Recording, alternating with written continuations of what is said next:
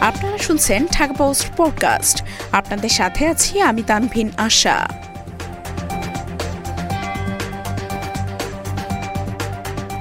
উত্তরের বাতাস বাড়িয়েছে শীতের অনুভূতি।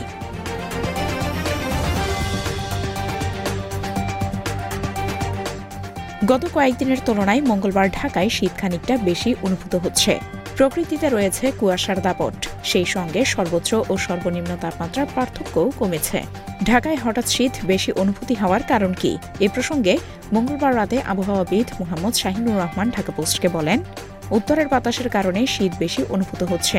এই পরিস্থিতি আরও দুদিন থাকতে পারে। ঢাকায় মঙ্গলবার সর্বনিম্ন তাপমাত্রা চোদ্দ দশমিক পাঁচ ডিগ্রি সেলসিয়াস রেকর্ড করা হয়েছে, উল্লেখ করে তিনি বলেন, তাপমাত্রা কিন্তু খুব একটা কমেনি। উত্তর উত্তর পশ্চিম থেকে বয়ে যাওয়া বাতাস শীতের অনুভূতি বাড়িয়েছে। মঙ্গলবার ঢাকায় বাতাসের গড় গতিবেগ ছিল ঘন্টায় আট থেকে বারো কিলোমিটার।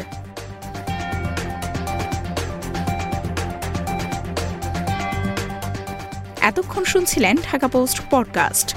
দেশ বিদেশের সর্বশেষ খবর জানতে ভিজিট করুন W W W dot Dhaka post dot com